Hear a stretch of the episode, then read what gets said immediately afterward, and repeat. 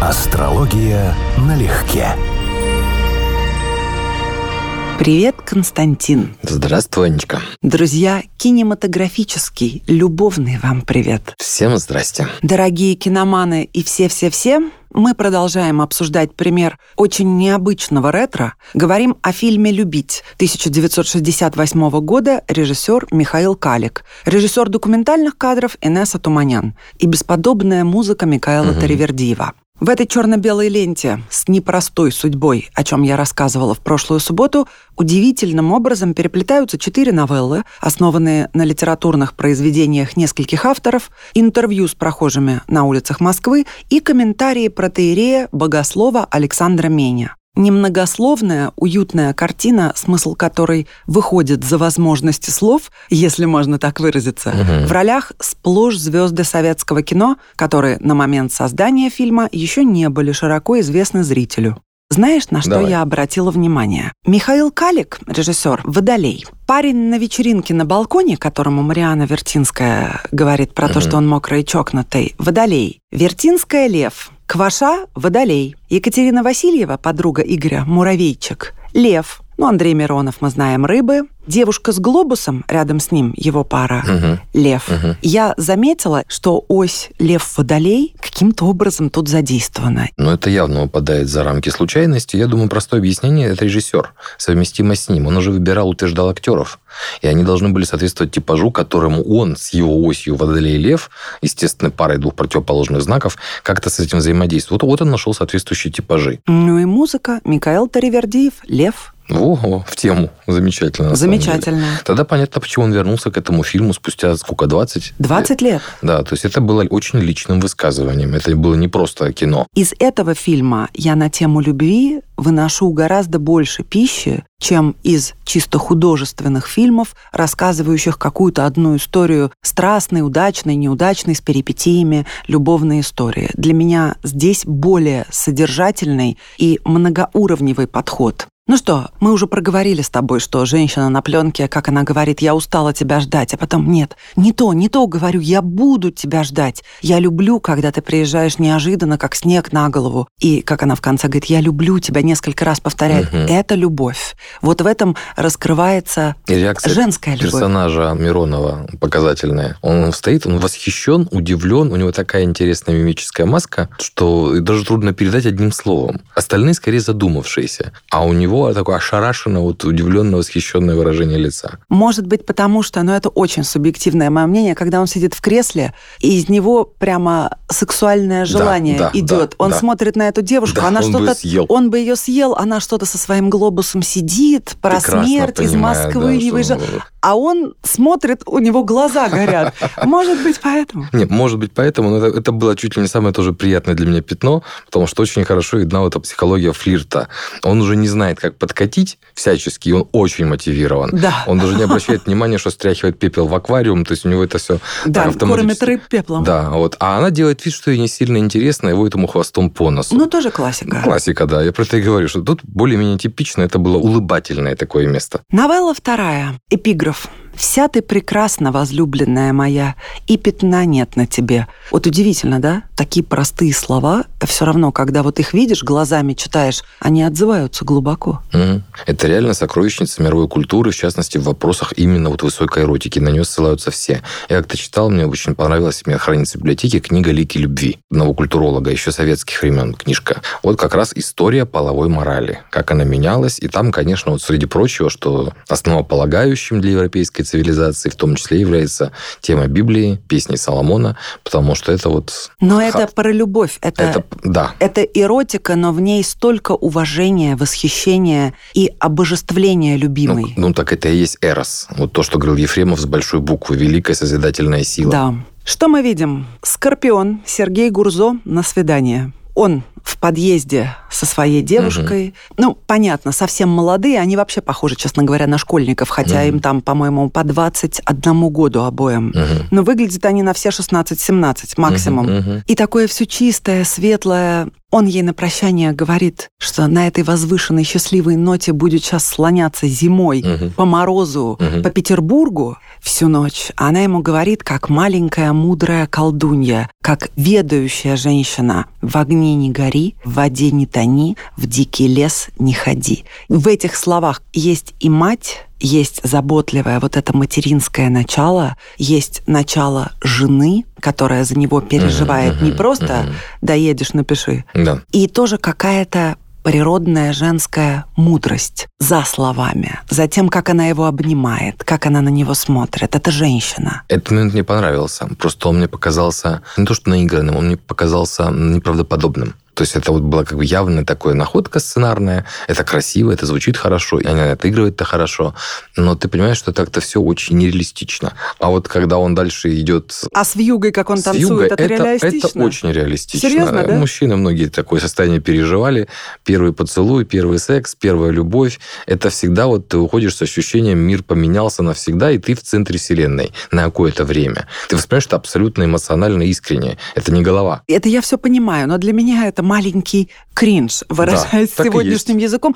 Не его чувство счастливое, это абсолютно Мгм. нормально, а именно сцена, где он танцует с вьюгой, Мгм. и потом ей говорит, эх, плутовка. Ну, это вот что-то такое Это очень характер. деланное, кинематографическое. Это характер и это воспитание того поколения, Да, которое все-таки не изъяснялось так широко матом. Это правда. Сергей Гурзо, Скорпион, его возлюбленная, близнецы. И дальше он встречает Алису Фрейндлих, стрелец. Кстати, прохожий, которому он якобы наступает на ногу, это и есть режиссер, проходящий мимо Михаил Калик. Он по площади декабристов идет, по Мгм. абсолютно пустой, и они на пустой площади умудряются столкнуться. Мгм. А вьюга это у нас рак Людмила Вагнер. Кстати, я забыла сказать, что в первой новелле Валентин Никулин — это рак, произносящий Мгм. слова про то, что надо все успевать. Выпал из общей концепции. А тут присутствуют точечно раки. Вот вьюга у нас рак, например. Хорошо танцует. Ну вот, пожалуй, это самая печальная самая абсурдная история, потому что Фрейндлих играет там довольно невежественную, простую девушку, она кондуктор, она хороший Мгм. человек, Мгм. но это по сегодняшним меркам, конечно, на терапию бегом. Ну, то, что называется зависимые отношения. да. Зависимые отношения, и более того, она делает аборт из-за Мгм. Мгм. человека, который Мгм, никоим мгм, образом не мгм. подтвердил заинтересованности в ней, более того, отправляет ее туда, они не Мгм. женаты, а мама ее поддерживает и говорит, оставь, как многие хорошие мамы, Мгм. роди, оставь, не Мгм. надо этого делать. И она вот плачет, говорит, маму не послушалась родную, а его послушалась, и он тут же ей отправляет записку, что поигрались и хватит. Это, конечно, подонок, выражаясь русским языком. Так не делается, как бы Ну, там ни было, так не делается. Тут сочувствовать некому, как на мой взгляд. Нет, из ну этих, ей я, из безусловно, этих двух персонажей, нет, можно, конечно, чисто вот с точки зрения, что она выставлена как жертва, ну, как ты правильно сказала, она настолько простая, что она естественная, природная жертва. С ней произошло то, что должно было произойти. Да, с этим я могу согласиться, конечно. Тут какие выводы можно сделать из этой новеллы? Практически никаких, и вот она наименее моя любимая. Хотя мне Фрейндлих, как я уже сказала, мне ее жаль, я ей по-женски очень сочувствую. Мгм. И она добрая какая, посмотри, она дающая Варежки. душа. Мгм. Она отдает варежки, она Мгм. готова его покормить, она предлагает чрезмерно. Мгм. Она угождающая женщина. Вот, тоже да, И да, э- в этом да. ее минус. Видимо, с низкой самооценкой, Конечно. желающей быть оцененной,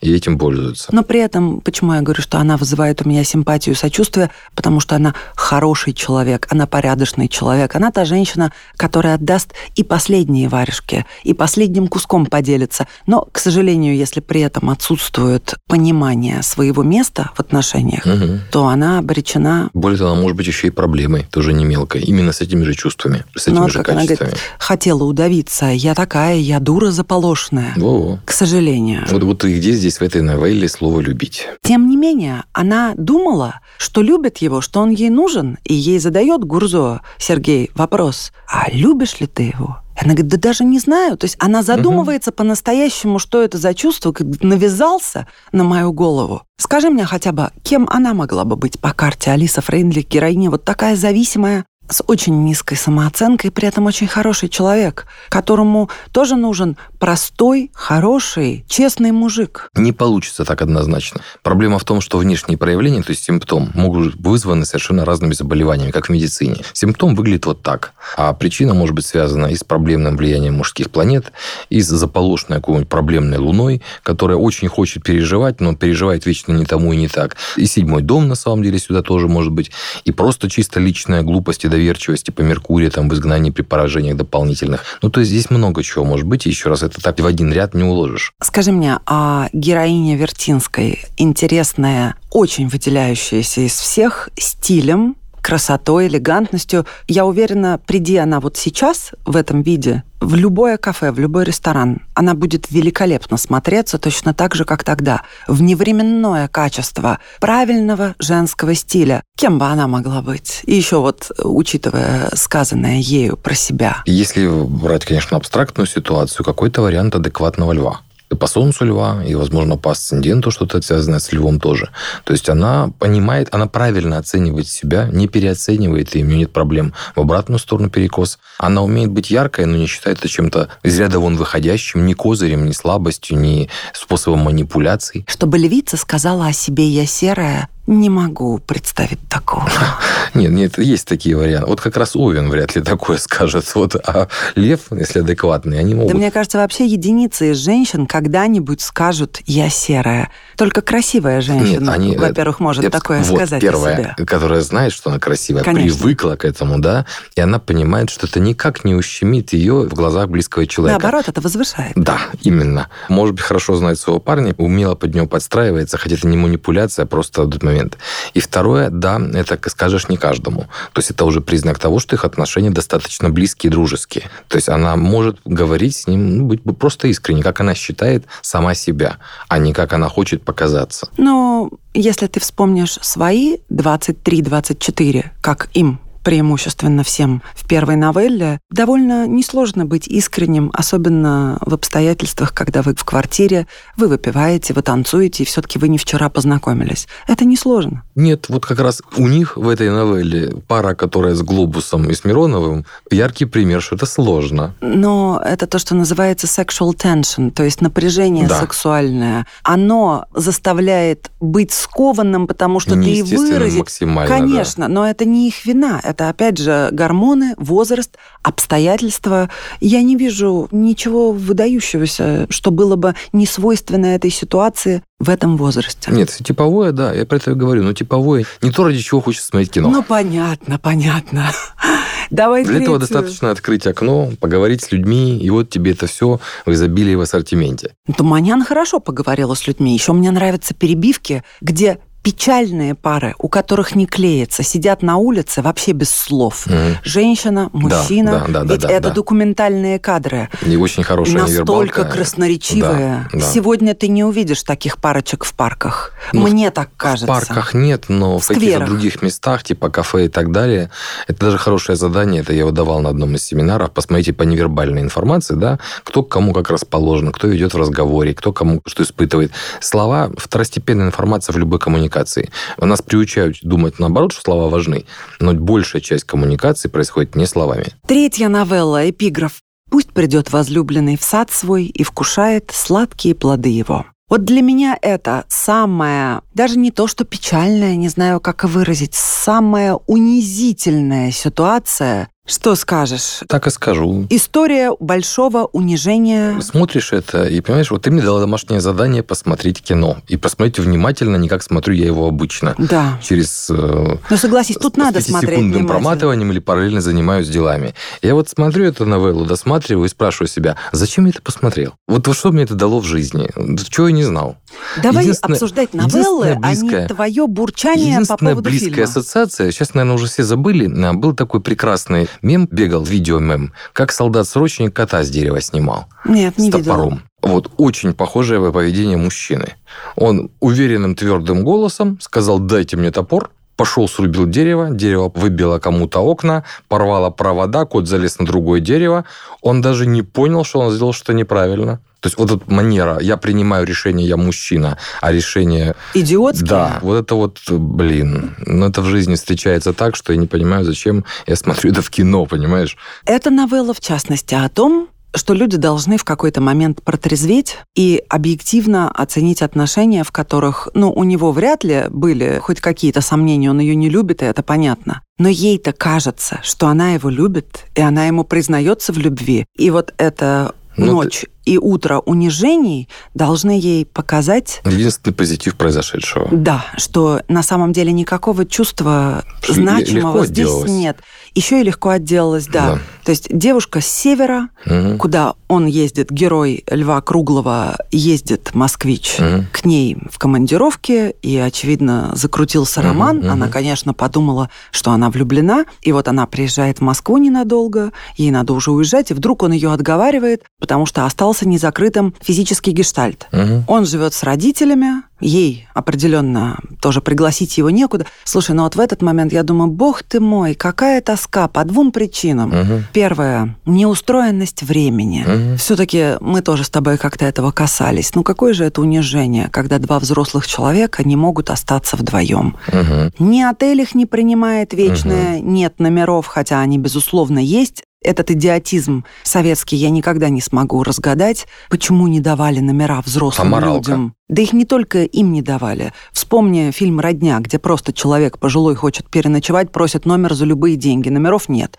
а номеров полно. Для кого их держали? Для каких-то неведомых величайших гостей, которые внезапно нагрянут. Но это просто идиотизм, и нечего к этому добавить но также еще и то, как она безропотна и решает отложить отъезд. Ну, это ладно, это можно понять. Но она говорит, а билет? Он говорит, да на черта нам билет. Она могла бы его сдать, получить uh-huh, деньги. Uh-huh. Да, то есть он вообще не думает Широкие об этом. Широкие мужские жесты, да. Широкие, такие. да, в кавычках мужские жесты да. за счет женщины. Дальше он ничего... Нет, за, за его счет тоже. Он там немало потратил. Нет, я имею в виду, да? он говорит, зачем нам билет? Но не он ей купит очередной билет, это наверное. Да. да? Она сама себе его купит. Угу.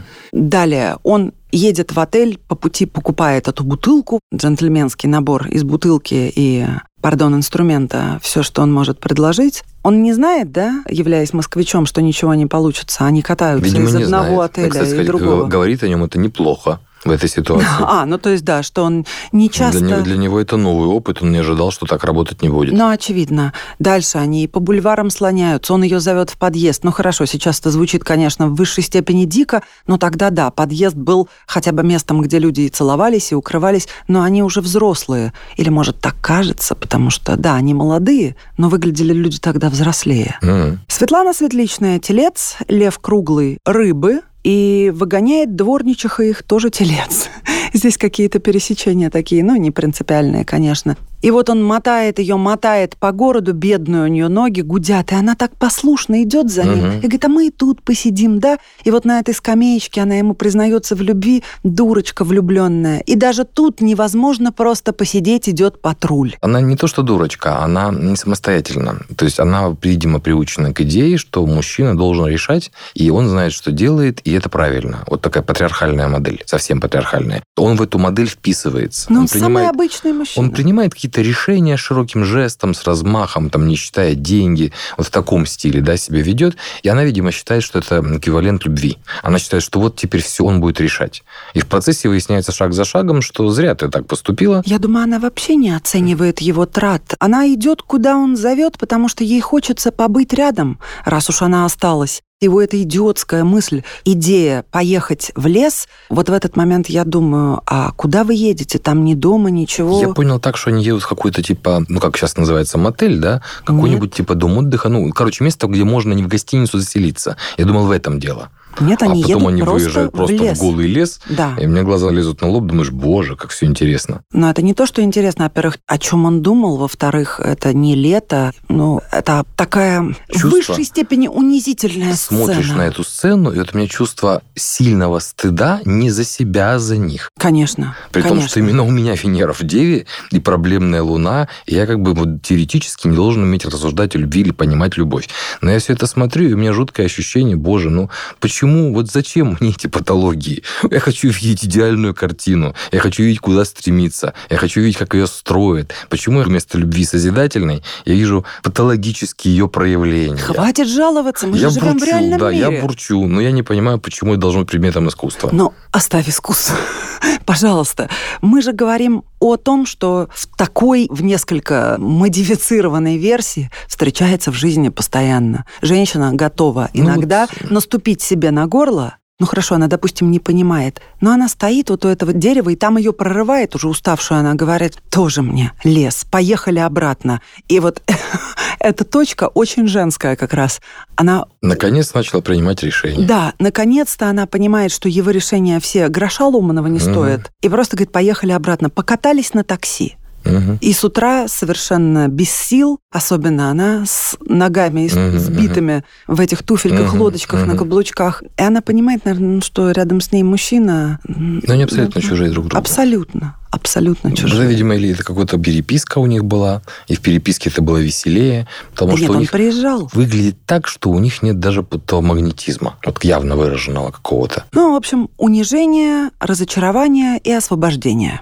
Про Синастрию их скажи. Да вот, скорее всего, там вообще нет никаких серьезных зацепок на самом деле. Но Каждый она, тем живет- не менее, в любви ему каждый, признается. каждый живет в своей реальности. Там нет любви. Вот еще раз, тут нет слова «любить» в этой новелле. Есть просто иллюзия, которая у нее существует без связи с Синастрией, с этим мужчиной. У нее фактически иллюзорные какие-то представления, что-то нептунианское, связанное с любовью. Вот у нее рассеялся, наконец, флер после того, как ее физически конкретно притомили и продемонстрировали несостоятельность. У нее нет любви к этому человеку вообще. У нее есть любовь к любви. Вот это вот процесс у нее происходит. И она фактически искала хоть кого-то, кто, видимо, впишется. Он вписался в какие-то ожидания, и вот все, у нее сложился пазл, что-то щелкнуло, и дальше вся эта экскурсия происходит. А что ты считываешь с его лица, когда он удаляется от поезда по вокзалу? идет? Облегчение, ему все надоело, естественно. Да, освобождение. От себя он тоже устал, у него потерянный день, ничего не получилось, вот вообще идиотская ситуация. Слава богу, что все кончилось, вот так это выглядит. Ты думаешь, когда он приедет в следующий раз на север, а судя по всему, он приедет, так говорится. Я понял, что нет. Я понял по их мимике, что у него нет мотивации, в принципе, он разочарован в хлам. И у нее есть понимание и ожидание, что, может, он поглянется, хоть помашет, но было понятно, что нет, и тоже ей это будет не нужно. Но если бы он еще оглянулся и помахал, он был бы клоуном. Согласись. Это, кстати, да. Это был бы просто кринжовейший клоун. Но это есть еще одна грустная тема, что это вот как разбиваются семейная лодка и обыт. Но еще раз, на мой взгляд, любви просто нет. Но и семьей там тоже в перспективе даже отдаленной и не пахло. Да. Друзья, в следующую субботу мы будем поздравлять всех стрельцов с их астрологическим сезоном, а потом, еще через неделю, закончим беседу о фильме «Любить», который суммирует все наши эфиры, посвященные любви Мгм. и разным формам взаимоотношений между мужчиной и женщиной. Бог любит Троицу, и это первый и единственный фильм за всю историю рубрики «Синемастера», которому захотелось уделить три эфира. Мгм. Как сказал Франсуа де Ларош-Фуко, истинная любовь похожа на привидение. Все о ней говорят, но мало кто ее видел. Не прощаемся надолго. Пока-пока. Астрология налегке.